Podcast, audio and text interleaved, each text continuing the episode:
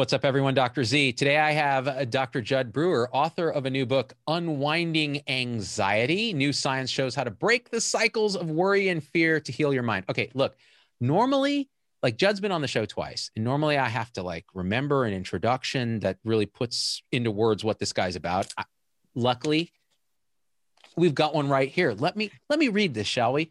Judson Brewer, MD, PhD, is an internationally renowned addiction psychiatrist and neuroscientist. He's the director of research and innovation at Brown University's Mindfulness Center, as well as an assistant professor in both the School of Public Health and Medical School at Brown. His 2016 TED Talk, A Simple Way to Break a Bad Habit, has been viewed more than 16 million times. Okay, now, Gunner, Jud, why?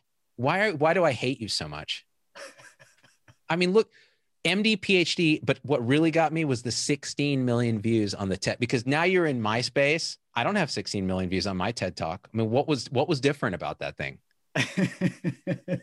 And how do I get some of that juice? Yeah, I think you've got the juice, my bro. It's just about getting caught up in it. That's the problem. Maybe we could talk about that a little bit. Let's do that, because this idea of curiosity and this deep interest in stuff is what actually drives a lot of your work. So for people who still don't know, like, you've done some of the seminal research with fMRI on looking at how the brain and the mind works, mindfulness approaches to managing anxiety, which is, first of all, it's killing us right now. It's killing us. And I'll tell you, like, just because you're my free therapist right now, by the way, do you like my shirt? That is awesome. Anytime I say, so a fan made this for me, one of our supporters, anytime I say something crazy, I'm just going to show the shirt and we'll let the audience decide. Right. That's right. Enough said. So this very morning, okay, like many in the pandemic, there's these low levels of anxiety and sometimes high levels of anxiety. So this morning I woke up at 4:30 a.m., heart pounding.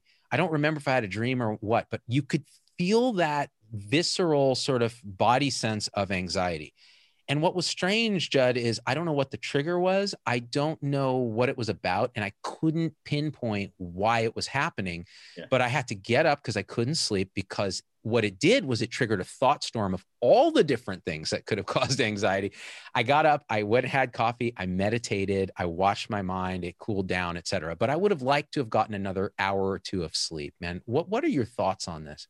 Yeah, well, about a gazillion things here. So one, you're describing just about every one of my patients that's come into my clinic over the last year. Really? Yeah. So they say, I wake up, no kidding. They wake up and they're like, I just feel anxious. I don't know why. I can't figure it out. And they spend all day. So you broke the cycle, you went and meditated, right? They go and they start spinning out of control, worrying about why they're anxious and trying to figure it out, which, surprise, makes them more anxious. Okay. So that's one piece of it. The other piece is I've watched myself. So when I first started practicing as a psychiatrist, I was struggling with my own anxiety with helping them with their anxiety. So, and actually in residency, I used to get panic attacks. I write about that in the book, but here, this, you know, it's interesting with medications, there's this term, number needed to treat, right? You can actually calculate this with any treatment. So basically it means how many people you need to treat with X before they show a significant reduction in symptoms. So medications, best medications for anxiety, that number needed to treat is 5.2, meaning I have to treat 5 patients before 1 shows a significant reduction. So two things there. One, I'm playing the medication lottery because I don't know who's going to benefit. But worse, number two, what am I going to do with the other 80% of them that don't benefit from, don't show a significant reduction in symptoms with medication? So I was starting to get anxious. And on top of this, with the pandemic, with all this uncertainty, because our brains hate uncertainty, and we can geek out about that if you want, everybody's anxiety has skyrocketed. So it's gone. I've seen numbers like 250% increase in psychological distress, 290% increase in, I think it's diagnosis of anxiety disorders just in the last year. And that's just me. That's just one person. That's an N of one. You're accounting for that whole 290%. Okay, every time it's going to happen all show. I'm just going to show my shirt. Dude, by the way, that mug is off the chain. Look at that. Wow. Focus on cats. Stay curious, pounce on opportunities. Okay, so so this gets into the curiosity. Okay, but oh man, Judd, this is why I hate talking to you. I hate it actually, because every time I talk to you, I have about a trillion thoughts about that I want to follow up in these threads that you bring up, and you open this sort of gate into the possibilities of actually managing our mind and understanding our mind and relieving suffering. So let's unwind one of those. This increase in anxiety since the pandemic, and you mentioned this uncertainty. This idea that we're really, this is very uncomfortable for us. And let's just bring it right to the right now, because you're about mindfulness. It's the present moment. The present moment, people are crapping their pants about Johnson & Johnson and AstraZeneca and the one in, you know, a lightning strike chance of getting a blood clot from one of these drugs. People don't understand. They're uncertain. Some of them have gotten the Johnson & Johnson shot already before it got paused, and they're just messaging me with, if there was a panic emoji that was this big, they're using 12 of them. Tell me what to do. How do we manage this? Yeah, well, this goes back to how our brains work. And now I'm wondering, what is the likelihood of a lightning strike? It's probably actually more frequent than these side effects, to be honest. I looked it up because I did a show yesterday on this. It's about, per year for an average person, about 1 in 500,000. And the Johnson & Johnson risk so far, there are 6 per 6.8 million. So you're talking about less than 1 in 1,000,000. Okay. So lightning, half the chance, more dangerous. It's twice. Lightning strikes are twice as dangerous, Judd, as the Johnson & Johnson vaccine. Okay. So what are we talking about here? Well, the key is not the actual risk, because if that were the case, then they would cancel lightning, right? You know, it's like, okay, you know, that's right. That's what lightning's wearing, that shirt right now, John. Right, you've triggered lightning. That's amazing. How do you even do that? So it's not about the actual risk, right? Because if you look at the risk, you know, well, we don't need to go there. But our brains just don't like uncertainty. And so if you just look at this and people say, oh no, you know, AZ, you know, had these effects, Johnson & Johnson had these effects, people freak out because they don't know what's happening. We saw this at the beginning of the pandemic. We didn't know how dangerous this was. Okay, truth, tell me the truth. How long did you leave your packages outside your front door before you felt they were safe to pick up? 3 days, a week? This is a deep source of shame for me, Judd, in the early days, because I did believe the fomite hypothesis. I was leaving those packages out for like 2 days and just leaving them in the sun to UV bake. Yeah. I was 3 days. Again, you're such a gunner, dude. Yeah, I know. I beat you again. So the point there was, we didn't know, right? I'm a scientist. I'm an immunologist, right? That's what my PhD is in, is immunology. I didn't know that. Wow. Yeah. So it's not that I suddenly lost all my sense of what immunology was. It was just that this was a new virus and nobody knew, you know, maybe this is the magic virus that's suddenly going to be able to survive in environments where viruses don't survive. We just didn't know. Right. And so everybody was like, well, I'd rather leave the packages out than be the first person to die from touching my UPS package. You know, I don't want to be that guy. So it's about this uncertainty. So if you go back to these, pausing on the vaccines, it's uncertainty, and people don't like uncertainty, which goes back to our ancient survival mechanisms, you know? So you can, and this might be helpful just to unpack this briefly, right? We've got these survival brains that help us survive through fear, right? So we learn things through fear and say, oh, you know, that's dangerous, don't do it again.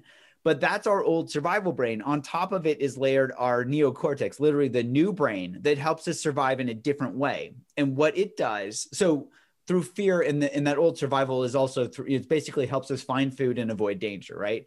So when the new brain layered on top of it, it helps us survive in a different way by projecting into the future past experience, okay?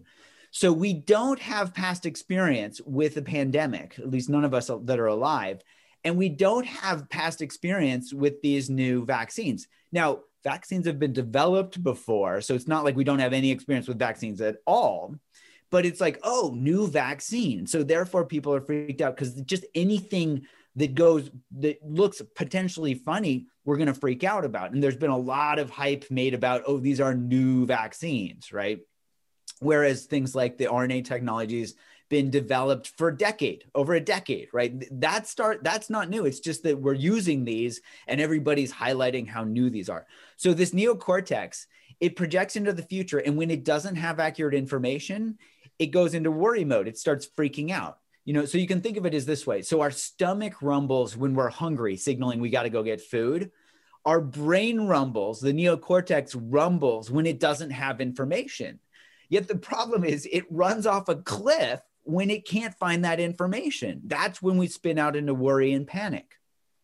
That actually seems to make a lot of sense to me. It actually feels not only intuitively right to my old brain, but intellectually right to my new brain, which is now trying to figure, and this is a great, man, the fact that you use the new mRNA vaccines as an example is perfect, because here's a technology, like you said, it's been a long time, but people don't know it. So they think, oh, this new, is it gene therapy? I've heard that, and that's new. That hasn't really been used.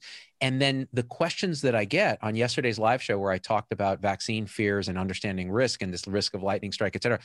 The questions I get are, well, how do we know what the long-term effects are? In other words, I have no experience with this. It's outside of my human experience. So I can't project into the future with any certainty. Therefore, I'm projecting anxiety into the now. And what I tell people is, no, we actually do have quite a bit of experience with vaccines. We've not ever seen long-term side effects that you're worried about. There's no reason to expect this is any different, but it's normal to worry about it. And I tell them, I go, it's normal to be scared. If you're not afraid, you're not a human, right? Yeah. Yeah. That's how our brains work. Full stop. Yeah. Yeah. So if you don't have a brain, then you probably have bigger problems. There's other problems. Yes, exactly. And anencephaly is a problem. So that being said, now you still have a clinical practice, right? Yes. Yes. And so what are you seeing in this practice, and how are the techniques you use in the book? How do you actually deploy them? Like, kind of walk us through some actionable stuff on this, and then we can dig into curiosity and things like that. Yeah, I'd be happy to. So, I actually take a neuroscience approach in my psychiatric practice, which, it's because I didn't actually learn something fundamental in my psychiatric training. And I don't think it was because maybe I slept through some of it, but I don't think this was standard practice in what we had learned in psychiatry. So it's interesting, historically, we'd been, I was mainly trained in psychopharmacology, learn these medications, learn the side effects, all this stuff. And when these medications were first, so the newest class of medications, like the SSRIs, were being developed back in the 80s, right? So we don't have anything really newer than that.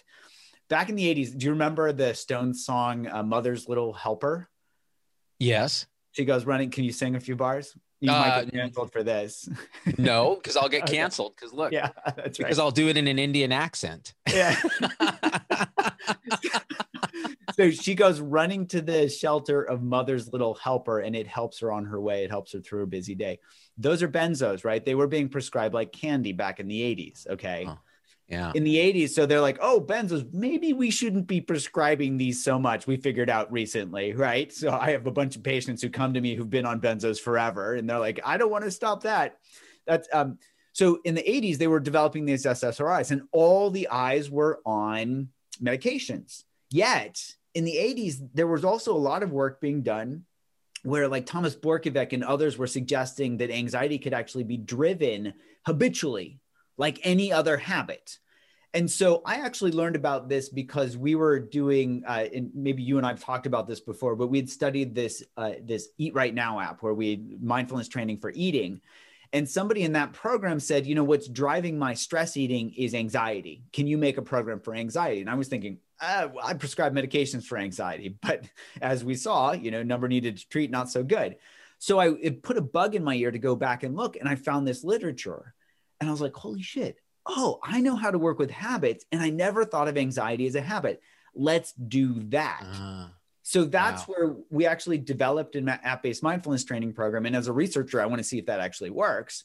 Long story short, we did a study with anxious physicians, 57% reduction in anxiety. We did a study with generalized anxiety disorder patients. We got a 67% reduction. And there we could calculate the number needed to treat. Ready for this? 1.6. So if an app could do a mic drop, that app would be doing a mic drop right now, right?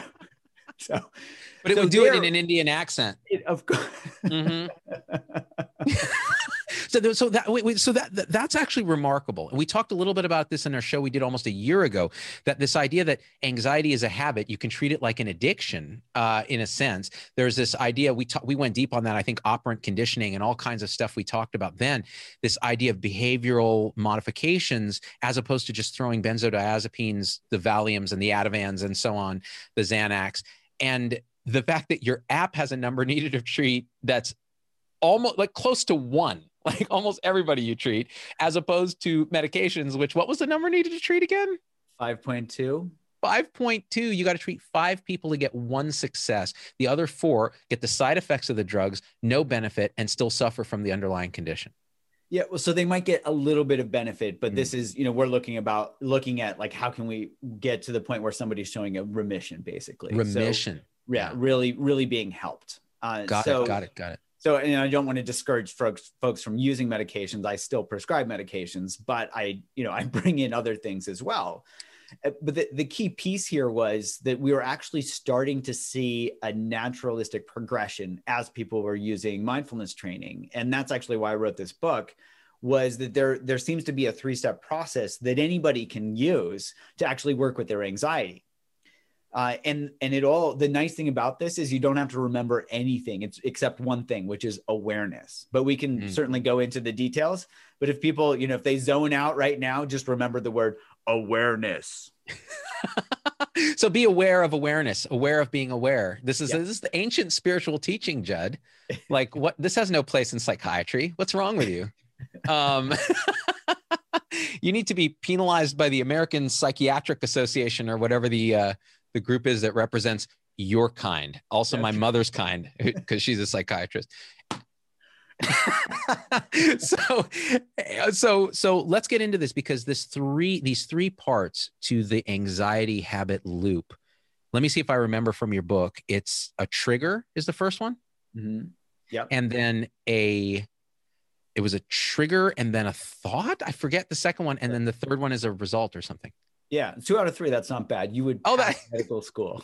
What's my number needed to look like an idiot? 1. You've just proven it. Yes. No. So the second piece is the behavior. And it's funny that you tripped up on that one, because that's actually it's that cause and effect relationship between the behavior and the reward that keeps driving the behavior.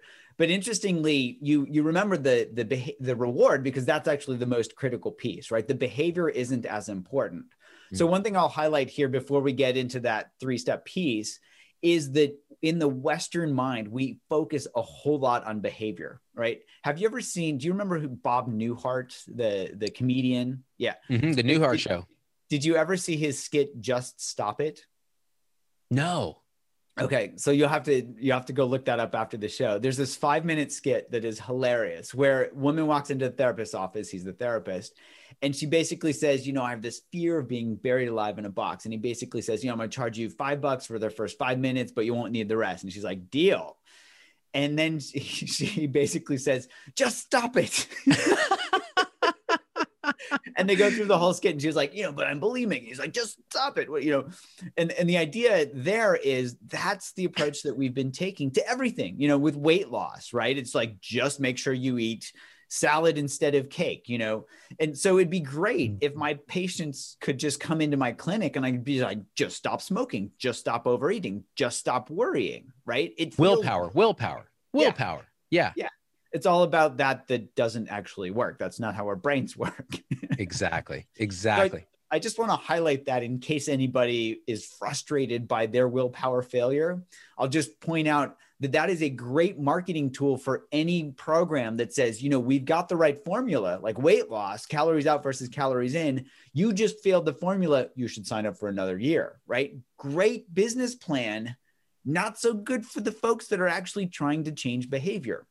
It's not how behavior works. That's not how our brains work, right? Our brains work based on how rewarding a behavior is. So that piece that you got, trigger, behavior, reward, that reward is the key element. That's what drives future behavior, not the behavior itself.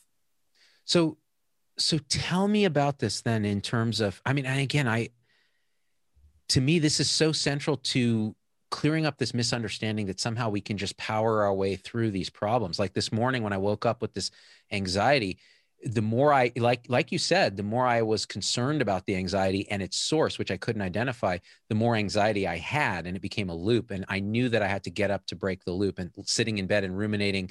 I can't meditate in bed. It's one of those weird things. Like it doesn't work yet for me. So I had to get up and do it. And that worked. But tell me about this loop with regards to anxiety. Like, what is a reward for suffering anxiety? Like, I don't understand. Help me understand, because this is a central piece of your book. Yeah. So one piece here, there are a couple of elements that can be rewarding about worry. So one is it distracts us from the worst feeling of anxiety. So there's negative reinforcement. It makes something bad go away, or at least lessen, right? So if we're worrying, we're not sucked into the fear or the anxiety itself.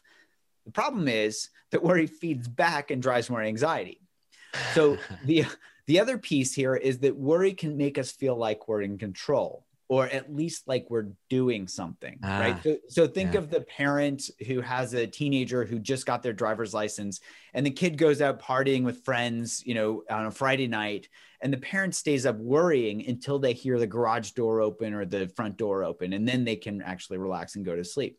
I can promise you, or maybe you can disprove this, but I'm gonna guess that their worrying didn't keep their kids safe, right? Yet they're like, well, I can't do anything, but at least I can worry. So they feel like they're doing something rather than doing nothing. So there's that reward that comes with just doing something rather than feeling completely helpless. Okay, now I totally get it. Because it's, and by the way, that statement of the worrying doesn't prevent them from getting injured is a non-falsifiable statement in my mind. I mean, I think we can do randomized clinical trials of worrying versus placebo for kid returning home. Free curfew. Let's do it. And just let's do it. This is the kind of research that Peter Venkman would have asked for funding for in Ghostbusters. And then the dean of the school comes in and goes, Dr. Venkman, you, sir, are a poor scientist. But back to this idea that worrying is a kind of mechanism of control, which is very rewarding for our mammalian mind. Bringing it back to the Johnson & Johnson vaccine. So a female in her 20s emails me, I just got the Johnson & Johnson vaccine. I'm panicked. I'm very worried about it, et cetera. Now, you and I both know that what's done, she got the shot. Her risk is like half of a lightning strike, but no amount of concern or worry is going to change whether she gets the side effect or not. All she can do is be vigilant for any symptoms that would go with blood clot. But there's this loop of reward with a sense of control. Do you think that's what's going on there? Is that how you would describe it? Or how would you dig into that? Yeah. So the worrying says, well, so our brain, again, this goes back to our planning brain, that neocortex, which is trying to help us survive. So it is trying to say, okay, let me try to predict the future, which it can't do. Or let me come up with a solution, which it can't do, but it doesn't stop it from doing it. Can I get really weird and philosophical for a second? So you made a distinction. You have no choice. You're on my show. He's like, well, John's like, no, what are you going to do? There it is again. So the distinction between anxiety as a sensation in the body, as a pattern of energy, as something you feel, and the worry, which is the cognitive thought overlay over this feeling, is really interesting to me. I think that people who are very far down whatever spiritual path they're on, where they're very attuned to present moment, they can experience anxiety as an energy feeling and dive right into it now, like really experience it, without the habitual thought pattern that arises that then they identify with, that then triggers more anxiety. And what they almost exclusively describe is that it's a feeling and then it evolves and it dissipates in its own time without me flogging it. Same with anger, same with guilt, same with shame. What's your take on that? Yes. Well, I'm glad you bring this forward because this is the piece that actually feeds back and drives anxiety and is also workable, can be worked with. So the feeling of anxiety, like you're talking about, is can be felt as energy, can be felt as vibration, tightness, tension, whatever. And when that triggers the mental behavior of worrying, so the feeling of worry can trigger the mental behavior of worrying, that worrying is what feeds back and drives more anxiety. And the worrying is something that we can work with. We can't work with the feeling. We can't change or fix or prevent the feelings of anxiety, right? You woke up and you just felt those feelings of anxiety. When you started worrying, if I'm remembering this correctly, that actually just spun back and made you more anxious. Yet, when you went and meditated, you were able to step out of that loop. And that's actually that second and third step of this whole three-step process. So just as an overview, step one is just mapping out these habit loops. If we can't see that we're, there's a trigger that we're worried or we're procrastinating or stress eating or whatever our worry habit loop is, if we can't see that, we can't work with it, right? So it sounds like you're able to see that, oh, I'm worrying. Okay. The second step, and so this is where spiritually advanced folks can skip second step. I'm just kidding. Nobody should skip this, but it sounds like you skipped it. I was going to say, I'm getting a little triggered here because it sounds wrong. You can't skip anything. Yeah. You're going to get struck by lightning. 1 in 500,000, bro. Okay. There's about 8 million people in the greater Bay Area. Okay. So I could easily be one of those. I mean, easily. This could be your last show. What's the NNS, Judd? Number needed to strike. Okay. All right, I'm sorry. The spiritually advanced second step. Yeah. So the second step is really a critical piece around really tapping into the reward value of reward-based learning. So we form behaviors based on how rewarding they are. And the same is true for changing behavior. We have to actually tap into how rewarding a behavior is right now as compared to how rewarding it was when we set it up. So I'll use a separate example and then we'll come back to how this works with worry just to kind of line this up. So for example, my lab studies smoking and overeating, okay? And what we have people do is, so people learn to smoke when they're on average age of around 13, at least in my studies, okay?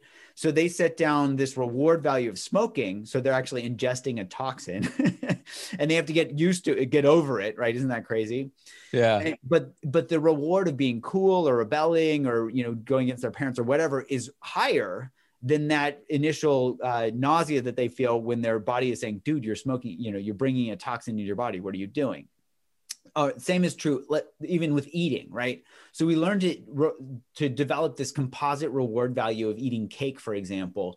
Every time we go to a birthday party, have a celebration or whatever, and that starts in childhood typically. And so we develop this reward value, whether it's smoking or eating or whatever, that we then carry through life and it becomes a habit where our brain says, oh, I see this thing. I know how rewarding it is. I don't need to relearn this. It's actually an efficiency mechanism. So we don't have to relearn everything every day. Okay. So with eating as an example, what we have people do is bring awareness to overeating right in this moment as compared to when that reward value was set up when they were 5. Cause we could all eat cake, breakfast, lunch, and dinner when we were 5, right? It wasn't a problem. Yeah. Mm-hmm. Fruit Loops mixed with Frosted Flakes, mixed with just the marshmallows from Lucky Charms. That was breakfast of champions for this guy right here. Just the marshmallows. I love it. That were so fake that they just dissolved into the sugar that they were. Yeah. They were made of some quantum material. And I'm using quantum in the way like Deepak Chopra uses it, completely non-scientifically. It's a quantum material that just, me Lucky Charms. That's not quantum. That's fake Irish. Yeah. I love it. So this reward value is something that we all have set up. We have this whole reward hierarchy set up in our brains so that as soon as we see something, our brain says, okay, that's worth doing. Okay. Yeah. So what we have people do is pay attention as they're doing the behavior right now. So they update that reward value in their brain. And So for example, it doesn't take very long for this to happen. We did a study with our Eat Right Now app where it took only 10 to 15 times of people paying attention as they overate for that reward value to drop below zero, right? Which makes sense. Our brain is really plastic. We can't spend 20 times getting chased by the saber-toothed tiger before we decide that it's dangerous. You know? Our brains have to figure stuff out pretty quickly. And the same is true for reward value. So with eating, with smoking, we can have people really pay attention when they do it so they can see what they get from it. You can do the same thing with worrying. We can ask the simple question of ourselves, what am I getting from this when I'm worrying? Is it keeping my family member safe? Is it solving the problem? Is it keeping me from getting side effects from a vaccine? No. And when we see that our brains they update the reward value and they say, oh, thank you. That's not as rewarding. I'm going to open up that space for something that's more rewarding. Okay. This is really amazing, Judd, because I think let me repackage some of this so that I understand it correctly. So we learned this sort of reward value patterning maybe in the past for something. Maybe it's worry, maybe it's concern, maybe it's overeating, maybe it's smoking. We established this reward behavior, et cetera. And there's usually triggers that trigger it, et cetera. And then now though, that reward may not be the same. In fact, it's likely that it's not. And so what's happening though, is our brain is so good at set it and forget it. Once it's learned that, it's conditioned, it's the conditioned mind. And then it's just autopilot. And so much of our worry, behavior, overeating, addiction is autopilot based on a reward that no longer exists. What you're saying is, okay, let's control, alt, delete, or reboot the conditioning that we have by the following. You get the trigger, you feel the behavior, and you go, wait, let me pay attention. What's the reward? Yeah. The smoke tastes like shit, man. Or eating a whole tub of this thing makes me feel bad. And I'm not comfortable with my health. And so this reward isn't really there. And then you probably have to keep doing that to recondition and get it reset. Or is it quicker than that? And did I get that wrong? You got it right. And depending on how much we pay attention, right? It goes back to this keyword awareness. Depending on how much we pay attention, that will determine how quickly that changes. You know, so as I mentioned in the study that my lab just did, 10 to 15 times of people paying attention as they overate. So people have been overeating for years, but 10 to 15 times, that resets that reward value. It can happen pretty quickly. That's really remarkable. You know, one thing I was thinking about when you were talking about this idea of worry begetting the anxiety energy, begetting worry, begetting the anxiety energy. To some degree, I think of it in my own mind as any resistance to what's happening right now. You talk about awareness, being really present with something that's happening, just really diving into it. You can watch your mind and go, oh, it's interesting. The problem here is not necessarily what's arising. It's the resistance to what's arising in the form of whether it's worry thought loop, whether it's maybe you have an intrusive thought that's coming up, some shameful thought. And you're like, man, if you really look at your mind, I really don't like this thought. This thought is really obnoxious. It's causing me, and I shouldn't be having this thought. This is not welcome here. And it's almost like leaning. I have a friend who talks about this, who's a doctor. He's like, it's like leaning against the trigger, the feeling with resistance, and they both keep pushing and sustaining. And if you just killed the resistance, it would end the loop. Is any of that something that you see in what you're discussing here, or is this a different concept? No, that's absolutely the case. So there's this, you might've heard this phrase, what we resist persists. Oh, I haven't heard that. That's great. Yeah. So what we resist persists. And you just described that as we push back on something, it's going to persist, which ironically, when we do things like just stop it and try to tell ourselves to stop something, what are we doing? We're resisting it. Yeah. To see, that's where willpower, I have a real problem with it. Sometimes I think people believe they have willpower when something has happened that isn't what they think has happened. They think they're resisting something, they're pushing against something, and it's going away. Whereas in fact, some other kind of surrender or acquiescence has happened, some process, and they're attributing it to willpower. Yeah, willpower likes to take credit for a lot of things that it deserves no credit for. Yeah. Yeah. You're also highlighting something, the shoulds. You know, I think of it as, I heard this joke a while ago, you know, we should all over ourselves, because that too provides this resistance. So if you think about this from a basic mechanistic perspective, is something's unpleasant. We want it to go away as quickly as possible. And one of the habits we get into is shoulding. Oh, I should change this. I shouldn't do this. You know, I should use more willpower. And that also provides resistance in the form of self-judgment. So you become a should head is what I'm hearing. Yes. So there it is. Am I canceled yet? For the people listening on audio, they're wondering what the hell, why are these odd pauses happening? And I have to tell them I'm showing them my "Am I canceled yet?" shirt. So Judd, but this is interesting because this idea of shoulds is central, I think, to a lot of suffering in that, especially in anxiety.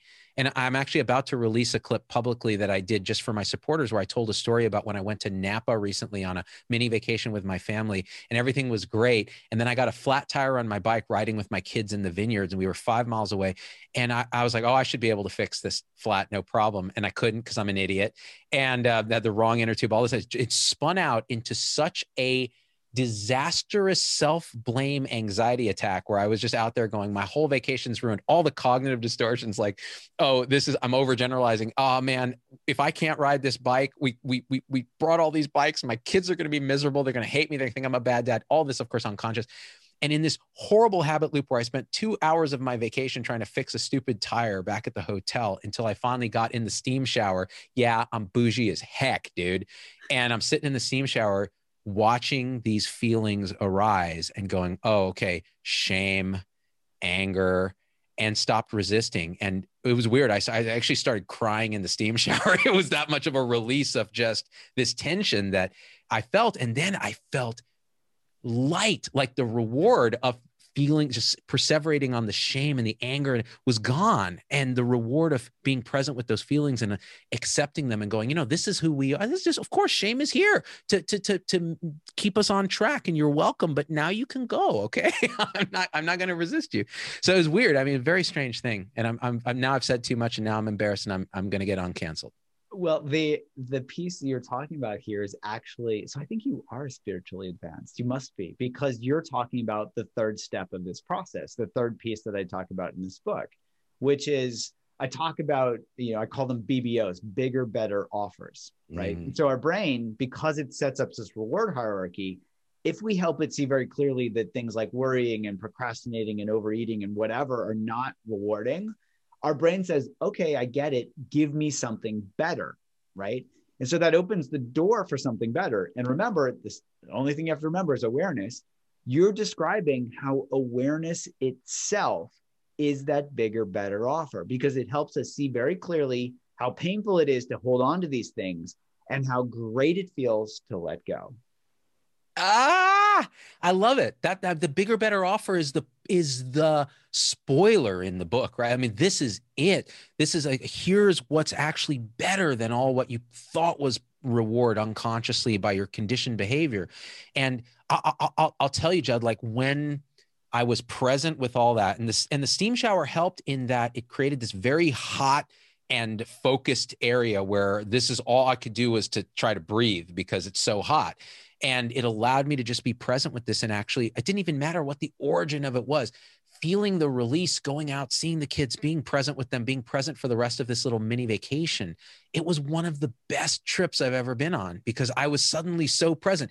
Talk about a BBO, man. That sounds weirdly dirty. Like, yo, she got BBO, dog. But that's not. It's a bigger, better offer. I love it. Totally G-rated.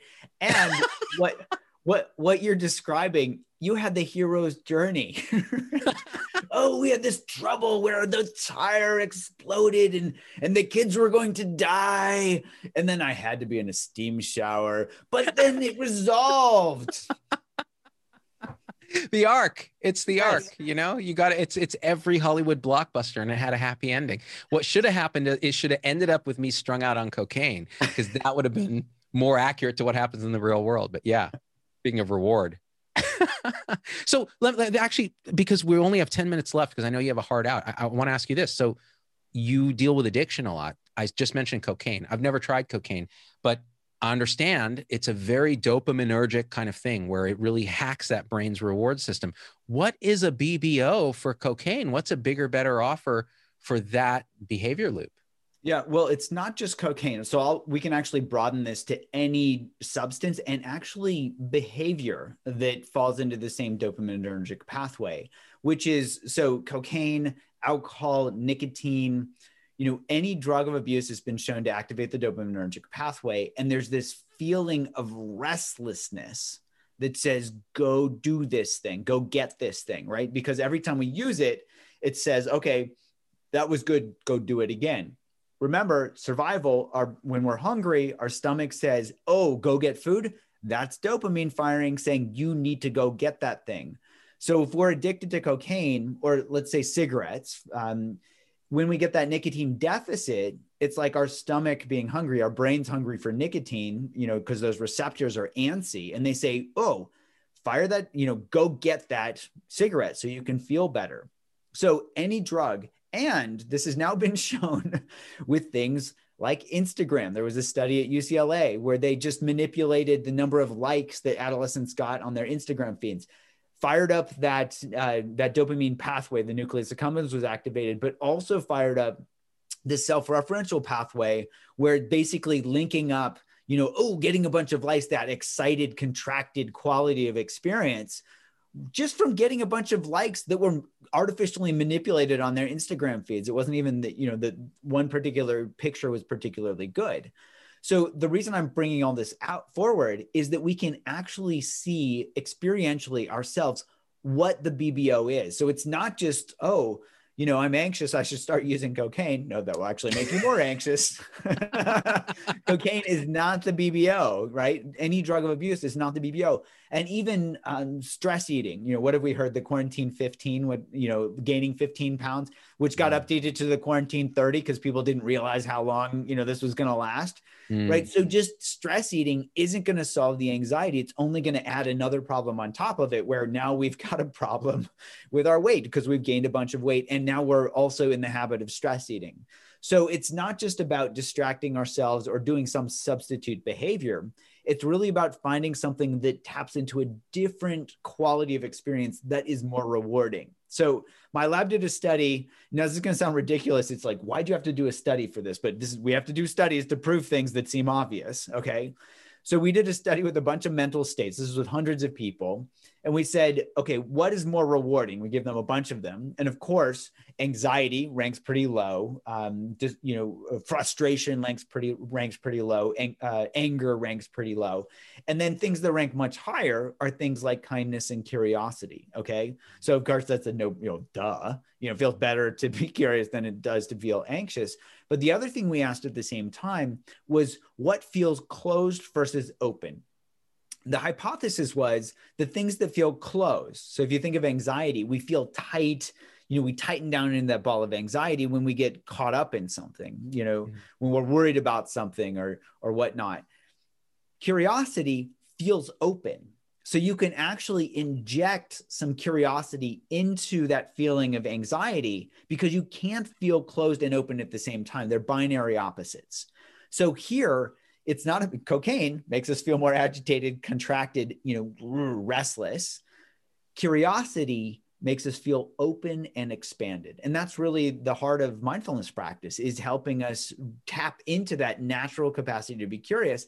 And that in itself is the BBO. Wow.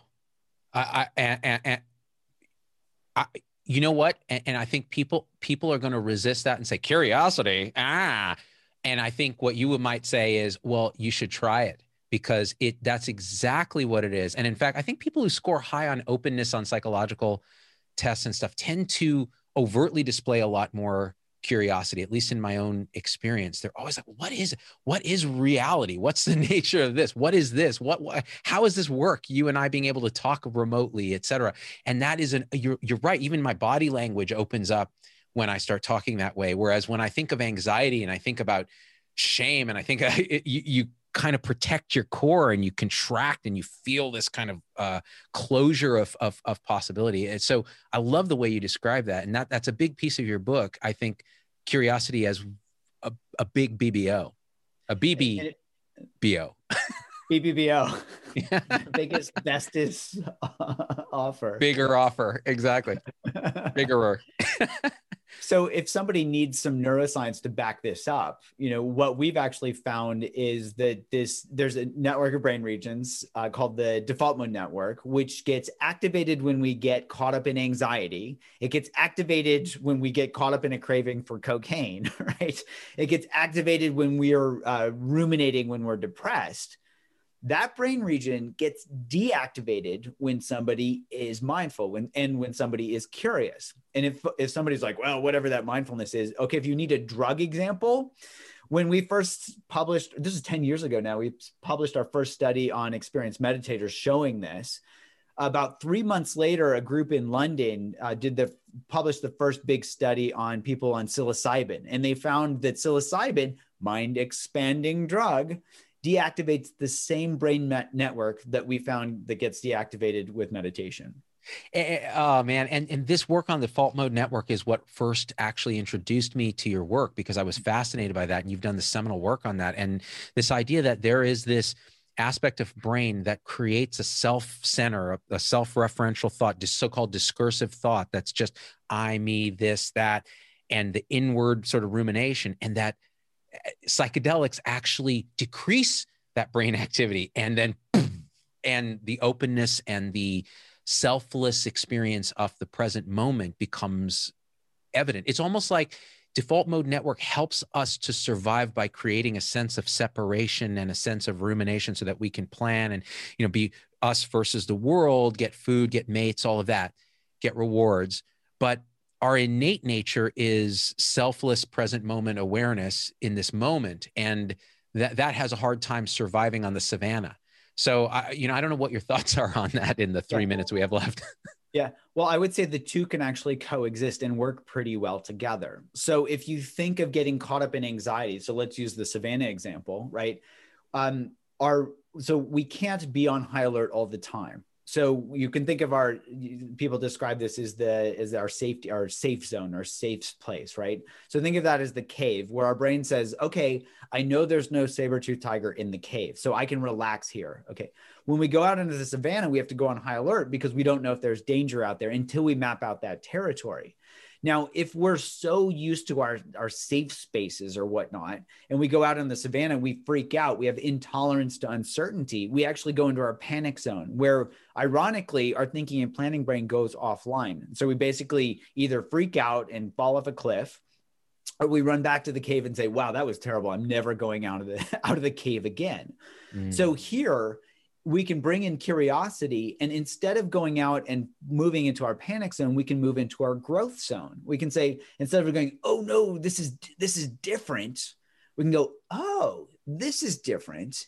And we can open to the experience and learn from it. And so that helps our planning brain come online so that we can actually survive, but survive even better because we're open to new experiences. And we can, with that, we're much more able to work with one certainty, which is that the world is constantly changing. We have to be able to work with constant change.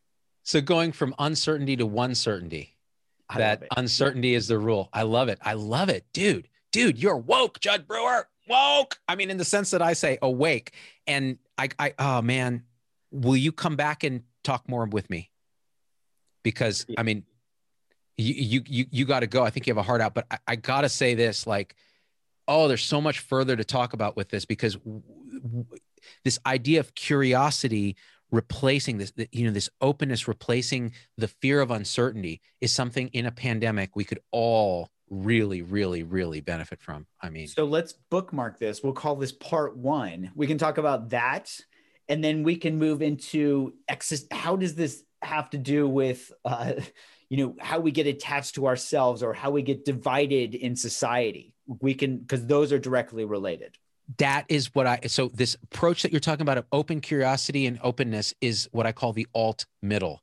It's a radical place where you listen to all ideas and synthesize and think for yourself. And so, by the way, you said bookmark because you're a shameless shill. You're reminding me the book, Unwinding Anxiety, Judson Brewer, my brother from another mother. Judd, man, what a thrill. I'll put links to your book. I'll put links to your website. You can check out your apps. Check out your research. Check you out, buddy, because of your BBO. See what I did there? Am I canceled yet? Yes. Probably. Sure.